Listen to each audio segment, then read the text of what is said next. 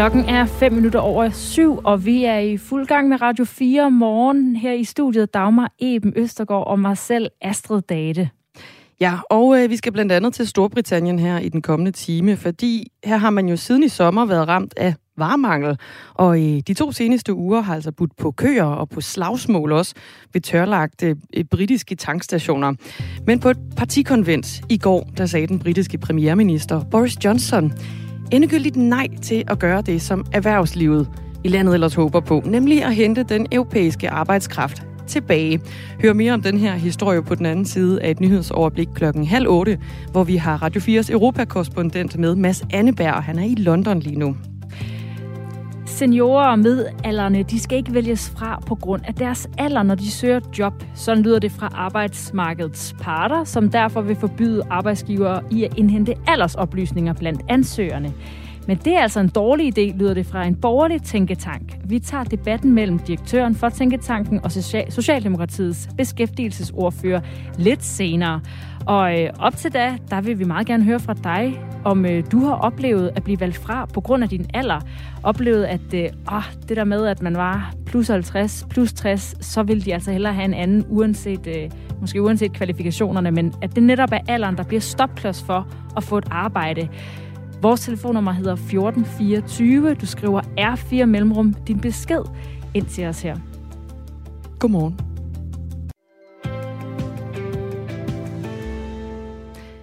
Facebook, Instagram, TikTok, YouTube eller spille og pornosider.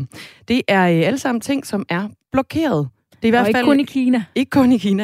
Det er i hvert fald hverdagen for eleverne på Nyborg Gymnasium. Samtidig så er der, øh, ligesom i mange folkeskoleklasser, indført et, sådan et mobiltelefonskab, hvor alle elevers telefoner de er låst inde, mens der foregår undervisning. Og Nyborg Gymnasium står i ret alene i gymnasieverdenen med den her slags regler, skriver Kristligt Dagblad i dag. Henrik Vestergaard, godmorgen. Godmorgen. Du hedder også Stockholm, den putter jeg lige på. Du er rektor på øh, Nyborg Gymnasium, Henrik Vestergaard Stockholm. Ja. Hvorfor er det nødvendigt at lave restriktioner for, hvad for nogle hjemmesider dine elever de må besøge, når de er på skolen? Jamen det er det for simpelthen for at kunne skabe koncentration og nærvær og motivation, fordi der, man kan tale om den ideelle verden, og så er der den virkelige verden, og man har snakket om det her i 10-15 år også, øh, også i gymnasieskolen og i alle mulige andre skoler. Øhm, og at de unge mennesker burde selv kunne håndtere de her ting. Men det har bare vist sig, at det, det, det kan de ikke. Det er, jo, det er jo noget, man, man debatterer hele tiden. Så vi har, taget, vi har taget ansvaret, vi har løftet det fra den enkelte lærer, og egentlig, egentlig også fra den enkelte elev. Og så har vi sagt, nu lukker vi ned for det. Udover at I blokerer for en øh, række hjemmesider, så låser I også elevernes mobiltelefoner inden. Det er jo tiltag, som, som mange måske kender fra, fra folkeskolen. Hvordan kan det være, at I ikke har tiltro til, at jamen, gymnasieelever, altså plus 15-16 mm. år, de godt kan administrere at have sin mobiltelefon på sig i, øh, i undervisningen? Vi har stor tiltro til vores gymnasieelever og vores elever generelt, men, men det, hvis du spørger alle andre rektorer i det her land, og alle andre lærere, der underviser på en gymnasieskole i det her land, så vil du opleve, at de her mobiler, de, de bliver ikke ned i tasken. De bliver ikke øh, de steder, de er lagt hen, fordi de forstyrrer. Og jeg vil sige, at vores tiltag, det er faktisk lavet... Så har du vel heller ikke tiltro til eleverne? Jo, jeg, jeg har stor tiltro til øh, eleverne, men, men jeg synes også, det er vores ansvar at lære dem at håndtere de her mobiler. Fordi det har de faktisk ikke altid lært, når de kommer ind i skolen. Man kan sige, det, det er det klassiske argument, det kan de da selv håndtere, når de går på en ungdomsuddannelse. Men det kan de ikke, der er ikke nogen, der har lært dem det. Så det vi siger, det er, at vi har tiltro til jer, de vil rigtig gerne lære jer at håndtere de her mobiler, fordi de, de, de, de stresser over det, de er bange for, at de ikke er på, og de er bange for, at de går glip af ting. Øhm, og nu gør vi det helt demokratisk, fordi nu er der ikke nogen, der kan sidde og tjekke Facebook og shop sko eller noget som helst i timerne. Øh, nu er det ens for alle. Og jeg vil bare sige, at det er eleverne, der har ønsket det, og eleverne er glade for det, og lærerne er, er, er, er jublende lykkelige over det her. Okay, eleverne har selv kommet og sagt, at vi kunne godt tænke os yes. at få låst vores telefoner inde i et skab, og i øvrigt ja. ikke kunne øh, komme på øh, Facebook og så videre. Men hvorfor skulle man, altså nu spørger jeg lige tilbage til jer, er det kontroversielt, at man ikke må gå på internettet og, og handle sko og gå på Facebook øh, i timerne? I en skole. Altså en skole er også anderledes end hjemme, og jeg synes, det er okay at sige, at en skole er et sted, hvor der skal være socialt nærvær uden, uden afbrydelse hele tiden. Det synes jeg faktisk, det er, altså, det er vores ansvar at sørge for, at der er det nærvær, som de kan koncentrere sig om det faglige. Og det er elever, der har øh, i sin tid bedt om at lave et forsøg med det her, og så er det simpelthen indført på hele skolen efter elevønske. Ja. Men I er jo first movers på det her område. Det er i hvert fald forfatter og pædagogisk konsulent og Ph.D. i klasseledelse Dorte Ågård. Så ord mm. om, om det tiltag, I har lavet på Ny, Nyborg Gymnasium. Og så kan man vel godt kalde, kalde det lidt kontroversielt, det her gang i. Jeg synes, at man kan spørge alle, alle, alle voksne mennesker og unge mennesker, er det kontroversielt ikke om at sidde, når man har, når man har fag og timer, og man skal være sammen, og man skal lave gruppearbejde, og man skal, man skal tænke sig om. Er det så kontroversielt ikke om at gå på Facebook og tjekke, øh, tjekke ting ud og gå ud og handle sko eller sidde og spille et spil? Det synes jeg overhovedet ikke, det er. Så jeg synes overhovedet ikke, det er kontroversielt, og jeg synes jo, det er noget, man burde indføre mere. Jeg kan se reaktionen på min egen skole. Jeg, jeg har jo også drøftet det her med Dorte Aargaard. Og det skaber, bare, øh, det skaber bare noget mere nærvær, og det skaber mindre stress, fordi det stresser de unge. Det stresser de unge. Det kan godt være, de gerne vil på, men de, det, det er nemmere for dem, hvis der er sådan, der er nogen, der siger, det må I ikke lige nu. Det... Og så lærer de det selvfølgelig, fordi de kan jo ikke gøre det her, når de kommer på universitetet og handelshøjskolen eller professionsuddannelse osv. Så det er også et spørgsmål om at lære dem det, når de ikke har lært det i grundskolen. Ja, det er, jo, det er jo unge mennesker i gymnasiet, som vel er øh, 16, 17, 18, 19 år. Er det ikke lidt bekymrende, at de ikke, altså, at det at bare have telefon tilgængelig, gør, at de bliver forstyrret? Altså, skal de ikke have lært, at man har en telefon, kan lægge den væk, og så være til stede i undervisningen. Altså, en ting er, om det er kontroversielt at sige, selvfølgelig skal de ikke kunne shoppe sko, når de sidder til undervisningen, men skal de ikke også godt selv kunne øh, se, at, den, at de ikke skal shoppe sko i undervisningen? Jo, og det har vi også. Du kan, jeg tror, jeg skal, altså, jeg skal ringe rundt til alle mine kolleger og spørge dem, om det er et problem på skolen. Selvfølgelig skal de selv kunne det, og det lærer de jo også. Lige når de kommer ind til os i, i, øh, på vores skole og på alle mulige andre skoler, så har de ikke nødvendigvis lært at håndtere de her devices. De her devices, det stresser dem rigtig meget. Så det er simpelthen for at sige, det er heller ikke den enkelte lærer, der skal stå og tage den kamp og sige, nu skal du putte det ned i tasken, nu skal du putte det ned i tasken. Nu, nu hjælper vi alle med at sige, sådan er reglen bare på Nyborg Gymnasium, fordi det her det er faktisk en arbejdskultur på vores skole. Og lige de der 90 minutter, hvor du har fysik, der må du altså ikke øh, sidde og tjekke Facebook ud eller handle sko. Øhm, sådan er det, og så kan de jo tage den frem igen i pausen. Vores lytter Lars, han øh, spørger, hvad med mobiltelefon på armene? Altså her henviser han til, til smartwatches. Er det øh, samme regler? Det er samme regler. Og det er, altså, det er ikke noget, vi oplever nogle problemer med. Som regler, de er også koblet op på en telefon, som så ligger i et skab. Det er i hvert fald ikke noget, vi sådan har øh, måtte, måtte gøre noget som helst ved. Og jeg vil også bare lige sige, at det her det er fuldstændig ukontroversielt på min skole. Nu kommer det i radioen, og det kommer i avisen. Ikke? Der er overhovedet ikke nogen, der snakker om det på min skole. Sådan er det bare. Og, og eleverne er rigtig glade for det. Og hvad med lærerne? Får de også låst deres telefoner ind, når der er undervisning? Ligger de dem sammen med elevernes?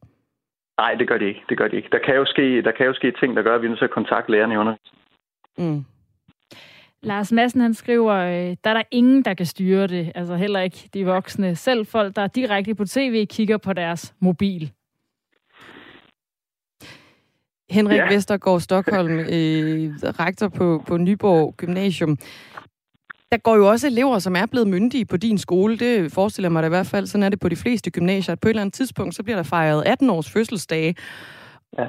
Og altså, i hvor høj grad har det indgået i overvejelserne, at det her i nogle tilfælde slet ikke er børn, men altså myndige voksne, som, som, som I vil bestemme over på den her måde? Jamen, jeg kan godt høre, hvad, hvad jeres vinkling er, men, men jeg er bare nødt til at sige, det, det, altså, det handler ikke om at umyndiggøre folk, det handler om at give dem nogle gode vaner og hjælpe dem. Og, øh, og, og det er ikke kontroversielt. Øh, og selvfølgelig har vi tænkt over, at der er voksne mennesker, men, men, men voksne mennesker kan også komme på et arbejde for at vide, at, de skal, altså at, at, at man ikke må bruge mobiltelefonen i arbejdstiden og så videre. Ikke også? Så det handler simpelthen om, at når man kommer ind, man har ikke lært det her. Altså det, det er ubetrådt land, der er ikke nogen, der har taget stilling til det øh, ofte. Og, og nu siger vi bare, nu skal vi lige lære, at man ikke, øh, man ikke gør det her i timer. Lærer man ikke det i folkeskolen? Altså det er jo altså, ikke nu... første gang, de sidder i et undervisningslokale. Nå, nu er jeg ikke leder i en folkeskole, men jeg kan bare konstatere, at jeg, altså, jeg får elever ind, som ikke kan håndtere det her, og det, det, har, det har været noget, der har været debatteret på, på min egen skole i al den tid, jeg har været der. Jeg ved fra kollegerne, jeg ved fra andre lærere i hele landet, at det her det er et kæmpe stort problem. Da vi lancerede det her, det er jo et år, det er jo halvandet år siden, så derfor så øh, er det også interessant, at, at der er fokus på det nu. Øh, men dengang, der var der jo kæmpe stor opbakning fra mange lærerkredse også, fordi at det er jo et problem som lærer, at man står og skal kæmpe om opmærksomhed. Vi har en lytter, der skriver ind, at det er et fedt tiltag med hensyn til, at de øh, selv kan håndtere dem. Der er altså mange voksne, der heller ikke kan håndtere at have mobil, der skriver i bilen, der tjekker Facebook på arbejde og så videre. Og så er der også en anden lytter, der skriver ind her med en øh, pointe på nummer 1424. Dengang jeg gik på gymnasiet og universitetet, hvis der var en spændende underviser, så var der ingen, der gad at bruge telefon og medier. Er det simpelthen, fordi jeg har for uinteressante undervisere?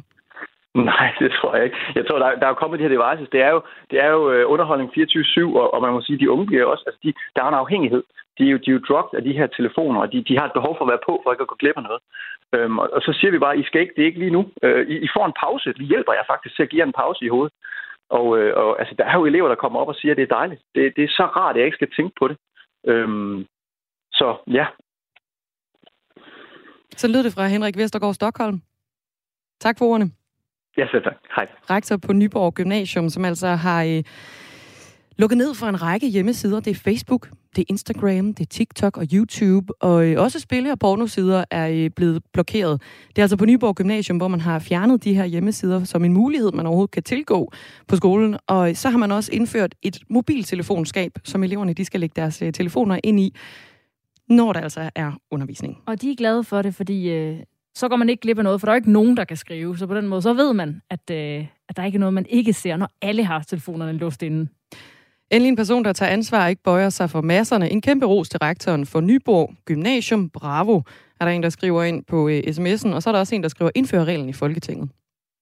16 minutter over syv.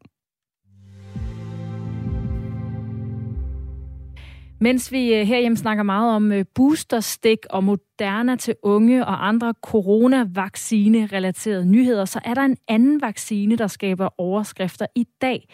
For første gang nogensinde har WHO godkendt en vaccine mod en af verdens mest frygtede sygdomme, malaria. Og det kan få øh, kæmpe betydning i særdeleshed i den tredje verden. For mens vi i vores del af verden mest af alt er vant til, at myg er et irritationsmoment, når vi skal ned og hente en citronsorbet til ungerne, eller et glas Chianti til mor og far, og når den årlige tur til Gardasøen skal afvikles, så er virkeligheden noget andet i Afrika. Her der bærer myggene blandt andet malaria-parasitter, der giver en erfart, som er den sygdom, vi i daglig tale altså kalder malaria.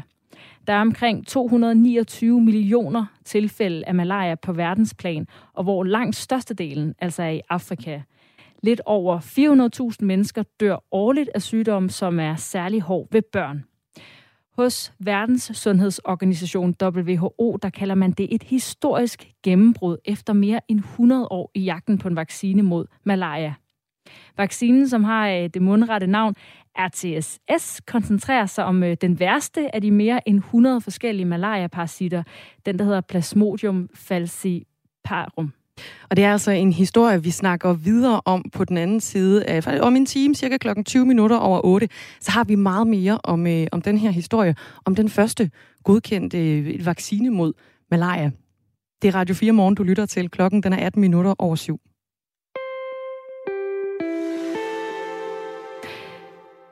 Og vi er også stået op til nyheden om, at øh, 13 børn, nej, 14 børn og tre kvinder er blevet evakueret fra Syrien. Kvinderne og deres børn har det seneste år været tilbageholdt af kurderne i det nordøstlige Syrien, da de var under mistanke for at være tilknyttet islamisk stat. De rejste alle til Syrien i 2014, da terrorgruppen udråbte sit kalifat. Og her til morgen er de så ankommet til Danmark, efter de er blevet evakueret. Den historie, den tager vi også om øh, ikke så forfærdeligt længe. Vi kom lige et skridt for langt frem. Vi skal til en øh, det historie min om fejl, ja. alder- og trepartsforhandlinger, fordi fremover, der skal du altså ikke længere udfylde, hvilket årstal du blev født, når du sender en jobansøgning. Det bliver arbejdsmarkedets parter er enige om i går, da trepartsaftalen øh, om mangel på arbejdskraft, den faldt på plads. For selvom det faktisk allerede er ulovligt at vælge en ansøger fra på grund af vedkommendes alder, så er det altså øh, ganske udbredt. Det viser blandt andet en rekrutteringsanalyse fra konsulenthuset, der hedder Ballisager fra september måned. 19 procent af de adspurgte virksomheder, de svarede her, at de har sorteret ud fra alder. Men er det egentlig en god idé? Eller er det unødvendigt at lovgive sig til øh, mindre alderssortering? Godmorgen, Henrik Møller.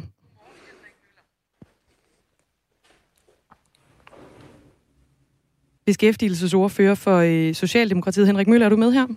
Ja, det kan du tro. Kan der du var du, ja. Godt, Henrik det Møller. Godt. Ja. Hvorfor er der brug for at gøre det helt forbudt, at virksomheder de beder ansøgere om at oplyse deres alder?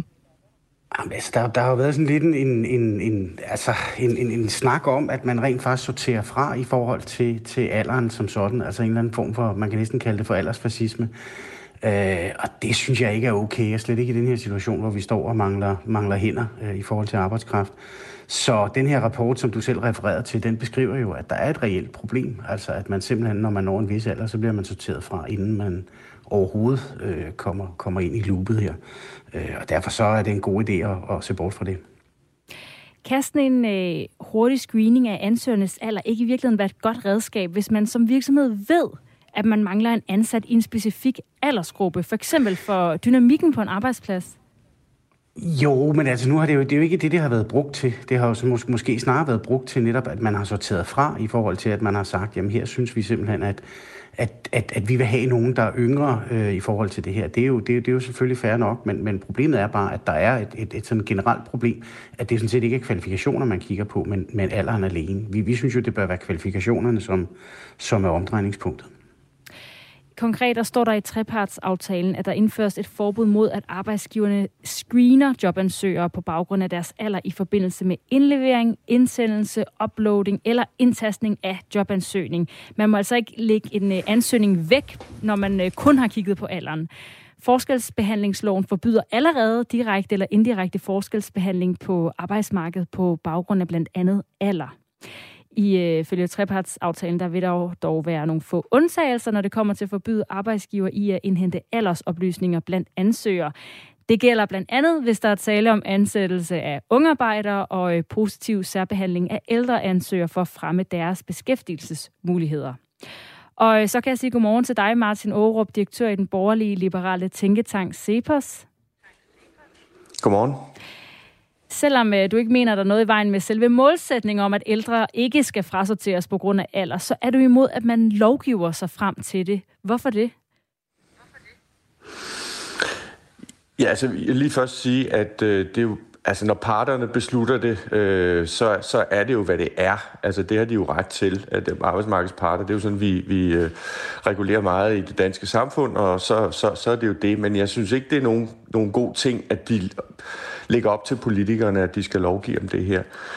Øhm, fordi, øhm, altså for det første kan man godt diskutere, om der overhovedet er et problem. Det er faktisk ikke sådan, at der er højere ledighed blandt seniorer, end der er blandt yngre mennesker. Ledigheden blandt øh, de 50 år, dem der er i 50'erne, den er faktisk øh, lavere end, øh, end blandt øh, dem, der er i 30'erne, og den er faktisk heller ikke højere blandt dem, der er 60'er derovre. Så vi har en lav ledighed. Men det handler jo ikke om lav... Ledighed, det handler om, hvorfor man bliver valgt fra. Og en undersøgelse fra konsulenthuset, konsulenthuset Ballisager viser, at det 19 procent af virksomhederne vælger fra på grund af alder. Og det betyder, at øh, 80% af virksomhederne ikke gør det. Og nu er det jo heldigvis sådan som medarbejder, at man kan vælge at arbejde et andet sted. Og, og øh, de fleste medarbejdere, der... Øh, har, hvor, der har mulighed for at få ansættelse og kan vælge mellem forskellige arbejdsgiver, de vil nok ikke vælge den, der ikke har lyst til at ansætte dem. De vil vælge en, der gerne vil have dem. Øh, og det er jo det smarte ved det danske arbejdsmarked, at hvis der er nogen, der er så dumme, at de, at de ikke synes, at de vil have ældre medarbejdere, så kan man vælge en anden arbejdsgiver. Men, så jeg øh, tror mere på, på den tilgang til det, at, at sørge for at have et velfungerende arbejdsmarked, hvor medarbejderne selv kan vælge, hvem de vil arbejde for. Men det her, det tvinger jo heller ikke virksomhederne, virksomhederne til at ansætte dem. Det her, det gør, at øh, man måske får nogen til samtale, man ellers ikke ville have haft til samtale, fordi man har kigget på deres alder og tænkt, nej, så kigger man måske i stedet på deres CV, ser der deres kvalifikationer, og så får de mulighed for at komme til samtale. Og ikke, at det skal handle om, at man skal tvinge sig til at øh, ansætte nogen, man ikke vil ansætte. Men du mener altså ikke, at man... Skal... Til et... Hvad siger du, undskyld? Ja, jeg siger, det at gøre alder til et tabu, det, det tror jeg ikke er, er vejen frem. Jeg har selv været med til at ansætte øh, nogen, der var over 60, øh, og også en, der ikke slet ikke havde arbejdet med det område før. Øh, og der havde vi en god åbenhjertig snak om, om, om det. Så jeg sagde, prøv at høre, du er øh, 63, tror jeg han var. Du har ikke arbejdet med det her før. Er du sikker på, at, øh, at, at du kan magte det, og at du ved det? Og så vi en god åbenhjertig snak om det. Og ellers havde jeg formentlig ikke turet, fordi han fik overbevist mig om, efter vi havde haft en god snak om hans alder, at ja, det ville han gerne, og det kunne han gerne. Og så ansatte jeg ham selvfølgelig med glæde, og det var en fornøjelse, og det var en og det var den helt rigtige beslutning, og jeg vil opfordre alle arbejdsgivere til at gøre det. Men det er noget, man skal kunne snakke om. Alder skal ikke være tabu. Det skal være noget, man skal tale om. Så hvordan kan viden om alder gavne? Det ved jeg ikke. Øh, men øh, det, det er sådan noget, altså politikere øh, øh, skal ikke altid kloge sig på, hvad der, hvad der er godt og, og, og skidt. Nogle gange så kan det være til gavn for, for seniorerne, at øh, virksomheder kan vide deres alder. For eksempel, hvis de ønsker at ansætte nogle seniorer. Det er jo, den mulighed er der jo også. Og vi kan altså se, at sådan som det fungerer i dag, så er det faktisk samlet set sådan, at det ikke er sværere at komme i job, hvis man er senior, hvis man er ung. Det er faktisk lettere at komme i job. Og det kan jo blandt andet have noget at gøre med, at virksomheder gerne vil ansætte nogle folk med noget erfaring osv. Henrik Møller, beskæftigelsesordfører for Socialdemokratiet. Hvorfor tror I ikke, at øh, virksomhederne selv kan kontrollere det her og også ansætter øh, ud fra den bedste ansøger? Jeg, jeg, jeg er sådan set enig, jeg synes, vi har et velreguleret arbejdsmarked. Altså problemet er jo lidt, at, at, at der, er jo, der er jo virksomheder i dag, der i deres algoritmer, øh, når man skal søge job, simpelthen sorterer fra kun på grund af alder. Det, det er noget af det, vi sådan set gerne vil til livs at man ikke kun på grund af alderen bliver sorteret fra på forhånd. Man kan sige, at vi kommer til at få et længere og længere arbejdsliv. Altså, så, så, så det der med, at man er over 55, at så ryger man ud af den her algoritme, og ikke bliver en del af dem, der kommer ind. Det, øh, det, det synes vi er en forkert udvikling, og derfor så vil vi gerne øh, undgå det. Men ellers er jeg jo enig i, at det er jo op til virksomhederne i forhold til de folk, der kommer med de kvalifikationer, de har. Men jeg synes, det er noget med også at give en, en, en, en chance, øh, selvom man er, man er kommet op i årene. Og det var sådan set også det, der blev beskrevet her til sidst. Ikke? Og det er ikke nok, at 80 procent af virksomhederne giver dem en chance? Nej, jeg synes, det skal være alle, der har, øh, der har muligheden og har chancen øh, i den her forbindelse. Stoler du ikke på, at virksomhederne de vælger fra, og eventuelt også med sådan nogle algoritmer på baggrund af, hvad de søger af kandidater? Jo, det kan man sige, men, men, men, men, men altså, så, så er bekymringen jo, at vi udholder nogen fra arbejdsmarkedet, og det synes jeg jo er rigtig ærgerligt i den her situation, hvor vi lige nu står og mangler. Så er jeg så med på, at, at, at, at det ikke er, fordi man nødvendigvis har et problem, fordi man er oppe i årene øh, med at få et job. Men, men, men det der med ligesom, at, at 20 procent holder man ude på grund af deres alder, det, det, det synes jeg ikke er en rigtig udvikling. Så du stoler ikke helt på virksomhederne? Ja, jeg, jeg ved ikke, om jeg ikke stoler på virksomhederne. Det er måske mere noget af den der rekruttering, der ligger i forhold til de der algoritmer, der er, hvor det jo ikke nødvendigvis er virksomhederne, men måske lige så meget de der rekrutteringsfirmaer, som, som vi skal have fat i. Martin Aarup øh, fra Cepos undersøgelser viser jo, at der stadig er virksomheder i dag, som øh, ja, fravælger ansøger på grund af alder. Hvis man ikke skal lovgive sig mod dem, hvad skal man så gøre med de sidste øh, knap 20 procent? altså, der vil, at det, jeg, jeg, synes, jeg er ikke sikker på, at man skal gøre ret meget, og, og øh, som øh, det også ganske rigtigt bliver sagt, så er vi jo i en situation, hvor der er kæmpe mangel på arbejdskraft, så jeg tror, at udviklingen af sig selv bevæger sig i retning af, at flere og flere virksomheder øh, også tænker lidt mere kreativt med hensyn til øh, øh, at udvide deres øh, mulige medarbejdere, altså deres rekrutteringsbase. Og, og det ser vi jo også, at øh, ledigheden øh, er ikke været stigende blandt øh, seniorerne, den har faktisk været øh, faldende. Og øh, det tror jeg vil fortsætte i, i den kommende tid. Så jeg synes lidt, man, man indfører noget unødvendig øh, lovgivning her. Altså, og det skal man altid passe på med. Altså, vi har så mange love i det danske samfund øh, under alle omstændigheder. Lovgivningsmængden vokser og vokser. Der er tre gange flere love i dag, end der var men, i, øh, da Berlinmuren faldt. Ikke? Martin, og, men kan det ikke være et vigtigt øh, signal med den her lov i forhold til at sørge for at skabe noget opmærksomhed på det? Og som netop som din oplevelse, hvor du fortæller, at du har ansat en, der var over 60, og det var en god oplevelse at, at på en eller anden måde sætte fokus på det og sende et signal om, at, øh, at det kan altså være en god idé, og der er en masse ansøgere derude, man måske, uden at have tænkt over, kommer til at fravælge systematisk. Øh, jo, øh, det, det, det synes jeg er fantastisk øh, godt, at virksomheder fortæller sådan nogle øh, historier, men de bliver jo netop udvandet en lille smule og, og, og bliver mindre, hvad skal vi sige, autentiske, hvis det ligger i baghovedet, at noget af det er skyldes lovgivningstvang. Øh, det er meget, altså, jeg tror, at den her udvikling øh, kommer af sig selv. At den, vi har set den komme af sig selv. Altså, det, at man har, øh, for, at, at man har sørget for, at langt færre går på efterløn, for eksempel, har gjort, at øh, virksomheder tænker på øh, seniorer i 50'erne øh, som en langt mere attraktiv arbejdsmarkedsressource, øh, fordi de ved, at øh, nu er der ikke en, en hel masse af dem, der går på efterløn, når det bliver 60. Og, og, og alle mulige andre udviklinger har gjort, at, øh, at samfundet, øh, øh, vi, altså, vi lever længere og længere, og derfor så bliver det mere og mere naturlige ting, at man betragter seniorer som et aktiv, Men, en øh, ressource på arbejdsmarkedet. Alligevel er der øh, seniorer, som altså oplever at blive afvist gang på gang. Vi har haft en med her tidligere på morgen, der har søgt 350 job, ikke har fået et. Han er 55 og fået at vide, at det simpelthen er på grund af hans alder til nogle af, af, nogle af screeningerne. Henrik Møller fra Socialdemokratiet, hvordan har I tænkt jer helt kort til sidst at forhindre virksomhederne, så ikke bare tjekker folks alder på Google for eksempel? Ah, det er jo, det er jo, det er jo svært. Altså, det, det, det, det bliver nok svært at, at kontrollere 100% i forhold til det her. Men det, man det kan bliver, sige, det er, at der det, er meget det, det der automati, auto, Det bliver simpelthen alle mine år. Beklager, jeg må afbryde dig, okay, Henrik Møller. Ja, det er min det er tidsstyring her. Beskæftigelsesordfører for Socialdemokratiet okay. og Martin Borup, direktør af Cepos.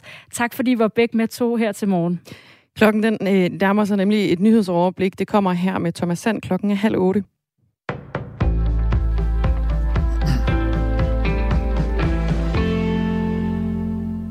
Enhedslisten er uforstående over for, at Danmark ikke har hjemtaget flere børn med dansk tilknytning fra syriske fangelejre. Det siger Enhedslistens udlændinge og retsordfører Rosa Lund, efter at 14 børn og deres tre mødre, ifølge Ekstrabladet og DR, natten til i dag er landet med et fly på flyvestation Karup i Midtjylland.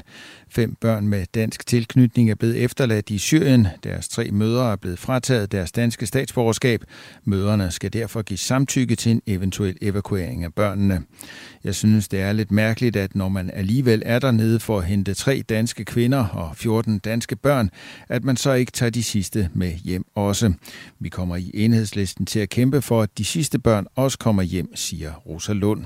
Hun mener også, at de tre mødre til de fem efterladte børn også skal til Danmark, selvom de altså har fået frataget deres danske statsborgerskab administrativt, altså uden rettergang. Rosalund hæfter sig ved, at den ene af de tre kvinder, som er evakueret fra Syrien, har dobbelt statsborgerskab. Når man tager hende, kan jeg ikke se, hvorfor man ikke tager de andre, som havde dobbelt statsborgerskab hjem. Det er af hensyn til børnene, at vi synes, at deres mødre skal hjem, siger Lund, som mener, at der er tale om forskelsbehandling. Udlændinge- og integrationsminister Mathias Tesfaye har udtalt, at kvinder med dobbelt statsborgerskab hjemtages af særlige omstændigheder, uden at uddybe nærmere. Tilbage i maj meddelte regeringen, efter at have ment det modsatte længe, at den vil hjemtage tre danske mødre og deres 14 børn. Desuden arbejdes der på at hjemtage de øvrige fem børn med dansk tilknytning i fangelejrene, var meldingen. Men det kræver altså samtykke fra møderne, som regeringen ikke vil have til Danmark. En federal dommer i USA har bestemt, at delstaten Texas abortlov, der for nyligt trådte i kraft, skal sættes på pause. Den amerikanske regering har tidligere sagsøgt Texas som følge af lovgivningen, og en domstol skal nu undersøge, om lovgivningen er ulovlig. Loven trådte i kraft i Texas i september og er kontroversiel af flere årsager.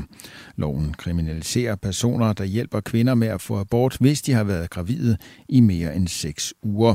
Der er ingen undtagelse for voldtægtsoffre eller tilfælde af incest. Umiddelbart efter dommen havde sat lov, dommeren havde sat loven i bero, oplyste Texas, at delstaten vil anke beslutningen til appeldomstolen. Frankrig vil nu sende sin ambassadør tilbage til Australien, efter at ambassadøren blev taget hjem til Frankrig i august måned. Det skete efter, at det kom frem, at Australien havde tilsluttet sig en ny sikkerhedspagt med Storbritannien og USA, og at landet i samme ombæring droppede en kæmpe ordre på indkøb af militære ubåde i Frankrig. I stedet skulle ubådene leveres af USA, og det udløste en diplomatisk krise mellem de to lande. Men nu har Frankrigs udenrigsminister bedt ambassadøren vende tilbage til Australiens hovedstad Canberra, det skriver franske medier. Jeg har bedt vores ambassadør vende tilbage til Canberra for at på ny at definere vilkårene for vores relation i fremtiden, lyder det fra den franske udenrigsminister. Og med det nåede vi frem til et kig på vejret. Først på dagen mange steder diset eller tåge, men i løbet af formiddagen letter det, og solen kommer mere frem mellem skyerne. Temperaturer i dag op mellem 14 og 17 grader. I aften tørt og til dels klart vejr, men i nat mange steder dis og tåge. Nattetemperaturer ned mellem 4 og 9 grader, ved kysterne lidt lunere. Hele døgnet svag til jævn vind, mest mellem syd og øst.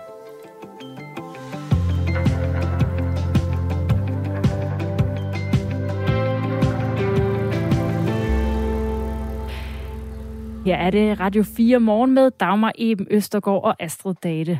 Godmorgen. Vi starter øh, hos ham her. We're not going back to the same old broken model with low wages, low growth, low skills, and low productivity, all of it enabled and, in, and assisted by uncontrolled immigration. Ja, du kender garanteret stemmen. Det er jo øh, den britiske premierminister Boris Johnson, og han vil altså ikke hente europæisk arbejdskraft tilbage til Storbritannien for at løse landets problemer. Det slog han øh, i går endegyldigt fast i en tale til sine partikolleger i byen Manchester. Britterne er ramt af omfattende varemangel. på grund af corona og på grund af Brexit, og de seneste to uger har altså budt på køer, også slagsmål ved tørlagte britiske tankstationer. Mads Anneberg, godmorgen. Godmorgen. Du er Europakorrespondent her på Radio 4 og lige pt. i London. Du så Boris Johnsons tale i går, som vi også lige hørte et, øh, et klip fra. Hvor meget talte han om forsyningskrisen? Ja, jeg vil sige, talen den varede 45 øh, minutter. Og han brugte præcis 0,0 af dem på at tale om den her forsyningskrise, som, som øh, Storbritannien jo altså stadig i et eller andet omfang står midt i. Øhm, I stedet for så talte han om, hvor fantastisk det går i Storbritannien, og hvor lys fremtiden egentlig ser ud, øh, og, og, og hvor, hvad skal man sige, hvor, hvor god han har været for, for, for landet. Man kan simpelthen ikke, man kan ikke undgå at blive smittet af Boris Johnsons optimisme, når han først virkelig altså, lægger sig ud. Øhm, det, det var en tale, hvor han også ligesom prøvede at cementere sin position som den absolut sjoveste politiker i, i landet. Jokede hele vejen igennem og virkede nærmest sådan lidt mere som, som en entertainer end en øh, premierminister. Blandt andet også fordi der ikke var så meget konkret i, i den her tale om, hvad han egentlig sådan specifikt ville, ville, ville gøre med, med, med landet for at genopbygge det, som, som han gerne ville. Ikke? Hvad, hvad efter, jokede efter han Brexit. med? Jamen, han jokede blandt andet med, med oppositionen, altså Labour, fordi mens, mens han jo er den her store, entusiastiske optimist, så er Labour lidt mere sådan, ej, skal vi nu ikke lige, du ved, følge de økonomiske forskrifter og, og du ved, tage det lidt roligt og sådan noget, ikke? Og, og, og han havde blandt andet sådan en joke, som, altså, man, jeg, jeg sad til at grine af det, hvor, at hvis, øh, hvis Columbus havde lyttet til Keir Starmer, altså oppositionslederen, så havde han været berømt for at, at have opdaget Tenerife, og ikke, øh, og ikke USA. Mm. Altså, at, at, at oppositionen på en måde holder, holder Storbritannien til, til, tilbage. Ikke? Mm. Øhm, så så han, vil, han vil op, de vil, de vil ned. Det var hans, det var hans store øh, budskab. Og som sagt, så får han altså ikke nævnt den her forsyningskrise med, med et ord, i hvert fald ikke direkte. Men til gengæld, som vi så også hørte i klippet, jamen, så slår han fast, at det, som egentlig er kernen i problemet, nemlig mangel på arbejdskraft, det skal altså ikke løses ved at bare gå tilbage til den her model, hvor man får europæisk arbejdskraft ind, øh, der, der kan op, øh, løse de her opgaver sådan til en billig pris. Øhm, så man kan sige, den, de kortsigtede løsninger er lidt taget, taget af bordet, hvis, hvis man er en af dem, der sidder og river sig i håret over, at der ikke har været benzin i to uger, eller at der mangler ansatte på slagterierne, så fik man måske lidt en lang næse i, i den her ting. Mm. Boris Johnson han har sådan lidt øh, ja-hatten på i forhold til hele den situation, Storbritannien og britterne, britterne står i. Deler britterne hans optimisme?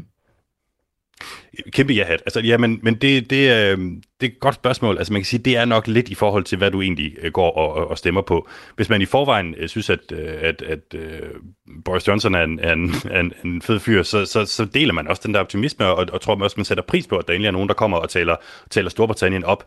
Øhm, og det er i hvert fald helt klart, indtil videre, der er han stadig mere populær end oppositionen. Så, så britterne kan på en måde veksle det til, til småpenge, det som, det som han går og siger. Øh, og så er der også den dimension at de her, altså hvad skal man sige, de her forsyningsproblemer til dels bunder i, at britterne nu er ude af EU. Og jeg befinder mig så i, i sådan en, en bydel vest for, for London, hvor, hvor man, altså, der er mange, der har stemt for Brexit. Og hvis man har stemt for Brexit, så er det jo ikke sådan, at man lader sig slå ud af, at der måske mangler pasta i supermarkedet, eller at det har været lidt svært at få diesel i, i, i torsdags. Altså, øh, så, så øh, jeg var nede i hvert fald og, tale på den, på den lokale pop øh, i går med nogle forskellige øh, mennesker og få en pint, og, og faldt så i snak med en mand, der hed Lee Baldini, som i hvert fald er 100% på, på Boris Johnsons uh, team ja-hat. I do, yes. I'm, I'm a bit of a Boris fan, so... Why are you a Boris fan?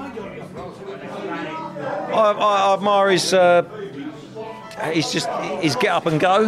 I, I love his uh, enthusiasm.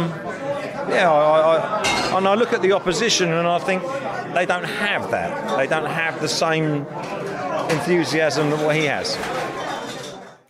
Ja, lige Baldini, som du altså har talt med her, Mads Anneberg, han er selv erklæret Boris-fan, og, øh, og på lige fod også optimist, og han kan virkelig godt lide Boris Johnsons optimisme. Hvad er det, han synes, der går godt i forhold til øh, Brexit, lige Baldini her? Jamen, det er, jo, det er jo så det. Altså, man kan sige, det, det spurgte jeg ham også om, øh, fordi han, han jo faktisk stemte for, for, for Brexit i sin tid. Så Det er jo mere den der sådan, altså den optimisme, som, som man går og, og har lige nu. Hvordan stemmer den egentlig overens med, at, at øh, han, han jo faktisk erkender, at, at de her problemer, Storbritannien ser lige nu, øh, skyldes Brexit. Og jeg spurgte ham, hvordan han, hvordan han sådan ligesom oplever, at, at det går med, med Brexit. Well, it always, it always was going to be a bumpy ride. There was never any doubt about it was going to be a bumpy ride. And yes, it's a bumpy ride. Hopefully, you know, we'll reap the benefits. Did you reap any yet? And did, did you reap any benefits yet? No, not really. I haven't seen any positive sides either. You know, I'm, I'm being honest here. There's been no positives, and we haven't. We have. I don't earn any more money. I don't. You know, I, I no, there's no there's no plus sides for Brexit, but, but there's no real negative sides either. You know, I'm still down my pub having a couple of pints. Vi hørte lige et klip mere her med, med Lee Baldini, altså en brite, som du har talt med, med Anneberg, Europakorrespondent. Du mødte ham i, i London i aftes på en øh, pop. Hvad er det, han siger her? Jamen, øh, han siger, at vi, vi står på den her hvad, sige, meget sådan hyggelige lo- lokale øh, pop med, du ved, øh, de der, et af de helt tykke øh, gulvtæpper og, og, og god stemning. Og han siger, altså han stemte jo for Brexit i sin tid, og han erkender altså det her med, at Brexit jo egentlig dybest set er, er skyld i de problemer, der er lige nu med mangel på varer på benzin. Men han synes altså ikke, det er så slemt. Altså, han har den der samme Boris Johnson-attitude. Let's get on with it. Øh, videre opad. Og han vidste godt, at det ville måske blive lidt en, en, en svær tid, det her. Det var jo altså ikke noget, der blev skiltet så meget med tilbage i 2016, da, da britterne meldte sig ud, øh, eller stemte sig ud. Øhm, og så siger han, jamen, helt ærligt, så har han faktisk ikke kunne se nogen fordel ved Brexit. Endnu i hvert fald. Altså det håber han selvfølgelig, der, der kommer. Men han har det også bare sådan, altså så længe der ikke er nogen ulemper, så, så går det nok. Så det er i hvert fald, altså nu har også bare sådan talt lidt generelt med folk om, hvordan de har oplevet den her forsyningskrise. Og det er ikke sådan, at folk bare nu tænker, hold da op, sikke en kæmpe fejl, at vi melder os ud af EU. Altså, de, de vidste godt, at der måske kunne ske et eller andet øh, af, eller, eller det her. Men igen, det skal selvfølgelig også siges, at jeg er i et, et lidt Brexit, øh, hvad skal man sige, tæt øh, område. Det er, det er to uger siden, benzinkrisen den brød ud i Storbritannien, altså en del af, en del af den her øh, forsyningskrise. Og vi hørte om øh, virkelig lange køer til tankstationerne. Vi hørte også om, øh, om, om slåskampe ved tankstationerne. Er der stadigvæk de her problemer? Altså, øh, det er faktisk ved at være slut. Det er, det er sådan, i løbet af de sidste par dage blevet så markant bedre, at man nærmest ikke rigtig øh, Øh, kan kalde det for et, for et stort problem længere. Det, det var jo her i London-området og i det sydøstlige England, at der var problemer så, så sent som i sidste uge. Altså, og jeg ankom her sådan søndag, og, både søndag og mandag var der stadig øh, store problemer, og mange øh, stationer, der ligesom var tørlagt, og folk, der kørte forgæves efter benzin.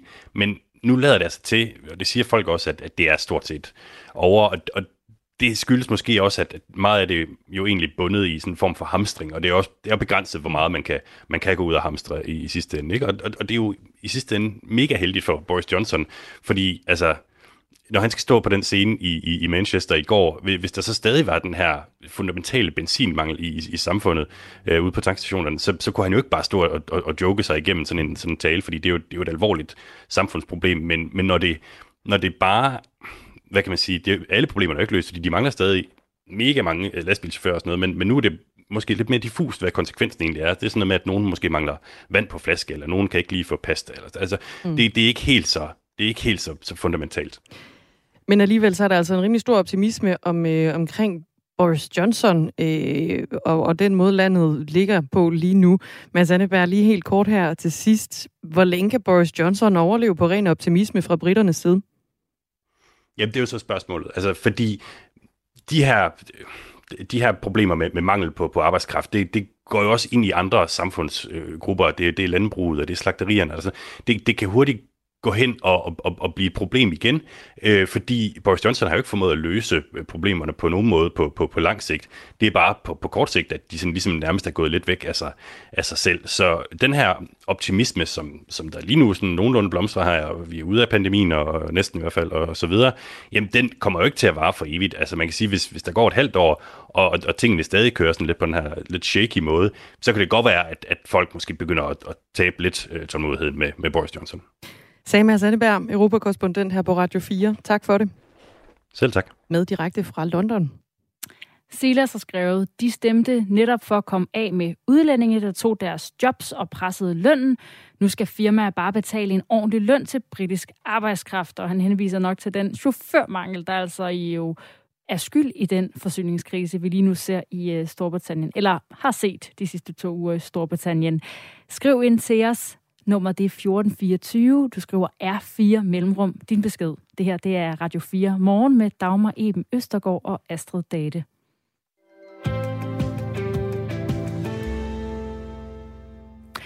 14 børn og tre kvinder er blevet evakueret fra Syrien. Kvinderne og deres børn har de seneste år været tilbageholdt af kurderne i det nordøstlige Syrien, da de var under mistanke for at være tilknyttet islamisk stat. De rejste altid til Syrien i 2014, da terrorgruppen udråbte sit kalifat, og her til morgen er de så ankommet til Danmark, efter de er blevet evakueret. Det ja. drejer sig konkret om øh, tre forskellige kvinder. En kvinde på 31 år med to børn, som har dansk statsborgerskab. Så er der en kvinde på 37 år med syv børn, som har dobbelt statsborgerskab, både et dansk og et, ja, et ukendt østeuropæisk land så er der en kvinde på 33 år med fem børn, som også har dansk statsborgerskab. Ja, og de tre kvinder her, de rejste altså alle sammen til Syrien jo i 2014 for at øh, tilslutte sig, tilslutte sig hedder det, ter, terrororganisationen Islamisk Stat. Og nogle år senere, i 2018 og 19, der blev de anholdt af kurdiske styrker i det nordøstlige Syrien, og så har de øh, siden siddet fanget i Al-Rosh-lejren, indtil det øh, i tirsdags blev værksat og, øh, og hente dem hjem. Det er en historie, der kommer til at fylde i dagens løb, fordi det er altså natten til i dag, øh, at de her kvinder de er kommet hjem, i hvert fald ifølge BT's oplysninger. Nu bekræfter advokater også øh, over for TV2 og det er Nyheder, at de her kvinder og børn, de er landet på, øh, på dansk grund. Godmorgen, Pia Kærsgaard, udlændingeordfører for Dansk Folkeparti. Godmorgen. Hvad synes du om, at de her kvinder og børn nu er landet i Danmark? Jamen, jeg synes bestemt ikke om det, og jeg synes, der er så mange uafklarede punkter øh, i forhold til denne her lange tid, som øh, vi har haft diskussionen. Altså, hvad skal møderne nu? Hvad skal børnene nu? Øh, jeg synes, der er så mange uafklarede ting, som øh, vi ikke har, noget svar, har, har fået noget svar på fra myndighederne. Og det må jo ske. Altså, det er jo ganske mange, og der er ud om, at der står flere i vente, som skal komme fra Syrien. Og jeg synes slet ikke, der er afklaring på, hvad gør vi egentlig nu, hvor de er kommet til Danmark? Skal de adskilles? Skal myndighederne omgående øh, stilles for en, en ret, fordi de har jo begået forbrydelser? Øh, og, og hvad med børnene? Der er så mange uafklarede punkter, som jeg synes, der slet ikke er taget hånd om. Og der må vi have svar. Men øh, det kommer vel også nu, hvor de så er her i øh, Danmark. Hvad er det, du er bange for, der kommer til at ske med de her kvinder og børn? Jamen, jeg synes, altså hele uafklaringen, og specielt set i lyset af, at statsministeren jo gentagende gange klokkeklart i Folketinget fra talerstolen under den mundtlige spørgetid osv. har sagt, at det kommer aldrig nogensinde til at ske. Nu er det så kommet til at ske, og det har været under øh, udarbejdelse igennem ganske lang tid, og alligevel så står man der, og det ser ud som om, at myndighederne ikke aner, hvad vi nu skal stille op, og det synes jeg er ganske uforsvarligt. Beslutningen blev taget blandt andet efter politiets efterretningstjeneste PT af flere omgang advaret om, at der kunne ske en radikalisering i lejrene. Altså, der vil altså være en mindre terrortrussel, potentiel terrortrussel for de her mennesker, hvis de er i Danmark, i stedet for at de bliver dernede. Er det i den øh, henseende så ikke en god idé at få dem til Danmark? Jamen, der er jo også igen øh, mange mærkelige ting, der er sket, fordi øh, ganske kort tid inden, eller i hvert fald tid inden øh, PET kom med den øh, vurdering, der sagde regeringen det modsatte, og det jo ikke var regeringens ansvar. Det skulle regeringen nok selv tage stilling til. Så jeg tror, der er sket et eller andet pres øh, fra de røde partier, at øh, nu skulle der ske noget. Og så har man så taget den vurdering. Altså man har skiftet rigtig meget i denne her sag, og det synes jeg igen er, er ganske besynderligt. Nu er det jo op til myndighederne, hvad der skal ske med øh, både kvinderne og børnene. Stoler du ikke på, at de tager de rigtige beslutninger? Jamen, det kan vi jo ikke vide, når vi ikke ved, hvad det er for nogle beslutninger, de tager. Og jeg synes, det er meget, meget mærkeligt, at der lander trods alt en, en, en, en relativt stor gruppe mennesker, som det danske samfund skal tage sig af og så er der ikke rigtig nogen, der får besked om, hvad skal der egentlig ske. Altså, der burde jo have været en plan i lang tid, hvad der skal ske. Det kan være, at den er der, men hvorfor får vi så ikke at vide, hvad det er for en plan? Hvad synes du, planen skal være? Jamen, det kan jeg slet ikke vurdere, fordi jeg er imod, at de kommer til Danmark. Det er regeringens ansvar. Det er regeringen, der skal svare på det her. Jeg skal ikke komme med nogle øh, initiativer øh, hvad der skal ske. Hvad skulle man have gjort ved de her kvinder og børn, i stedet for at ev- evakuere dem til Danmark? Jamen, jeg synes, at man skulle have givet dem alt mulig hjælp, have flyttet dem dernede til nogle mere sikre områder, have givet hjælp fra Danmark, naturligvis. Øh, det er det, vi normalt gør, og det synes jeg, at vi skal blive ved med at gøre. Vi skal ikke bare øh, lade som ingenting, fordi det her er ganske alvorligt, men de skulle ikke have været til Danmark overhovedet. Jeg tror, at vi kan se, at der kommer ganske mange problemer i kølvandet på det her. Men der er jo danske statsborgere involveret. Ja, Men øh, uanset om de er danske statsborgere eller ej, så har de taget en beslutning at tage til islamisk stat, øh, være, være med til øh, øh, i, i terrorvirksomheder, og det synes jeg er ganske alvorligt. De har taget en beslutning, og så er de så fortrudt, og nu kommer de så til Danmark. Jeg synes, det er en forkert beslutning. Vi talte med enhedslisten tidligere den her morgen, hvor øh, retsordfører øh, Rosa Lund sagde, at hun, øh, at hun ønskede, at øh, der var, eller kunne komme måske en retsforfølgelse af de her kvinder. Altså har du ingen holdning til, hvad der skal ske med, med kvinderne i Danmark, nu de er i Danmark, nu øh, jo, men er taget, selvfølgelig, er... selvfølgelig skal der det. Altså, de skal jo ikke bare øh, gå frit i samfundet. Øh, selvfølgelig skal der det. Og det forventer jeg da også, at det sker. Men hvad med børnene i den tid? Altså, der, igen er der mange, mange uafklarede spørgsmål. Jo, selvfølgelig skal der da det, når nu de er, til, nu, når nu de er kommet til Danmark. Så er det myndighedernes ansvar. Så hvad vil du gøre nu i, i den her sag? Jamen, jeg vil ikke andet gøre end at afvente, og så vil jeg selvfølgelig stille kritiske spørgsmål til regeringen om, hvad der skal ske. Det her er regeringens ansvar. Regeringen må give de svar, og jeg kan da forvente, at den debat, der kommer i dag, fordi der er jo åbningsdebat i dag, at øh, debatten også kommer til at, at dreje sig om det. Og der er jo stadigvæk øh, syriske kvinder og børn i lejrene dernede. Hvad, hvad skal der ske med dem? Jamen, det kan regeringen jo også komme til at svare på. Altså, jeg synes, at dagen i dag er velegnet netop, hvor øh, både statsministeren og andre minister er i Folketingssalen og skal give svar på forskellige ting. Der synes jeg absolut, at øh, denne her debat også skal, skal være der i dag. Tror du, de godt kunne skifte mening igen og øh, også tage dem hjem? Det kan man aldrig vide. Altså, vi har set det i hvert fald i forhold til dem, der er kommet nu. Der øh, har statsministeren benægtet, at det nogensinde vil komme til at ske. Så, så ja, det tror jeg da bestemt, øh, at det også, det også vil være noget, vi kan vente. Tak, Pia Kærsgaard, udlændingeordfører for Dansk Folkeparti. Selv tak. Og øh, i dag, der skal man jo der, hvor øh, Pia Kærsgaard, hun har sin daglige gang, det er på Christiansborg, der skal man holde åbningsdebat. Og det kan blive en lang dag jo for folketingsmedlemmerne på Christiansborg. Politikerne, de skal nemlig diskutere... Det er altid en lang dag. Det, det er måske altid en lang dag, ja. De skal alle sammen igennem. Jeg har dækket det engang. Hold op, hvor tog det lang tid. det kan nemlig blive sådan lidt en langtrukken affære, det her, fordi politikerne, de diskuterer, de mødes i øh, Folketingssalen, så diskuterer de på baggrund af statsministerens tale, der altså var i øh, tirsdags i anledning af Folketingets åbning. Og øh, i statsminister Mette Frederiksens tale i tirsdags, der var der jo øh, blandt andet øh, temaer som klima og kampe for billige boliger i de store byer på, øh, på tapetet. Nu har folketingspolitikerne så haft to dage til at tænke over den her åbningstale, som, øh, som skal vendes og rundes og øh, kigges ind i i dag.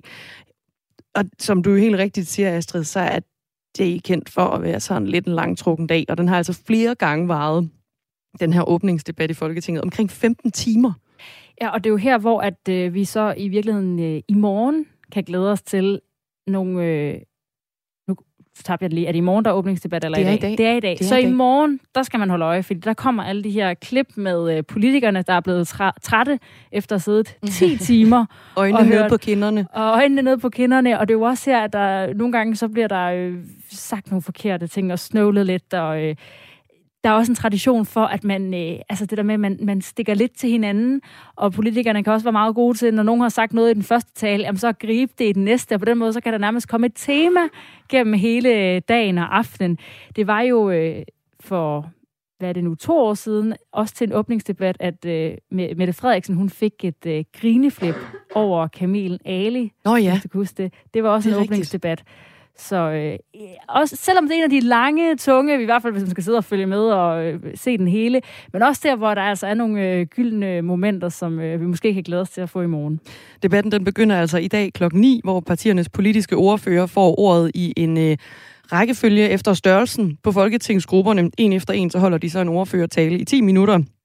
Og folketingsmedlemmerne, de kan jo så i øvrigt stille spørgsmål til den pågældende ordfører, der nu engang har indtaget øh, talerstolen. Og det er sådan en... Når partierne de så har, har lavet deres ordførertaler, så kan statsministeren så igen få ordet i noget, der ligner en halv time. Og det er sådan noget, der kan rulle lidt det her frem og tilbage med ordfører, statsminister, spørgsmål, alt det her. Det bliver altså i dag klokken øh, 9, og sidste år, ja, der var åbningsdebatten knap 15 timer. Sluttede kort før midnat. Nu må vi se, hvordan det, øh, hvordan det lander i dag.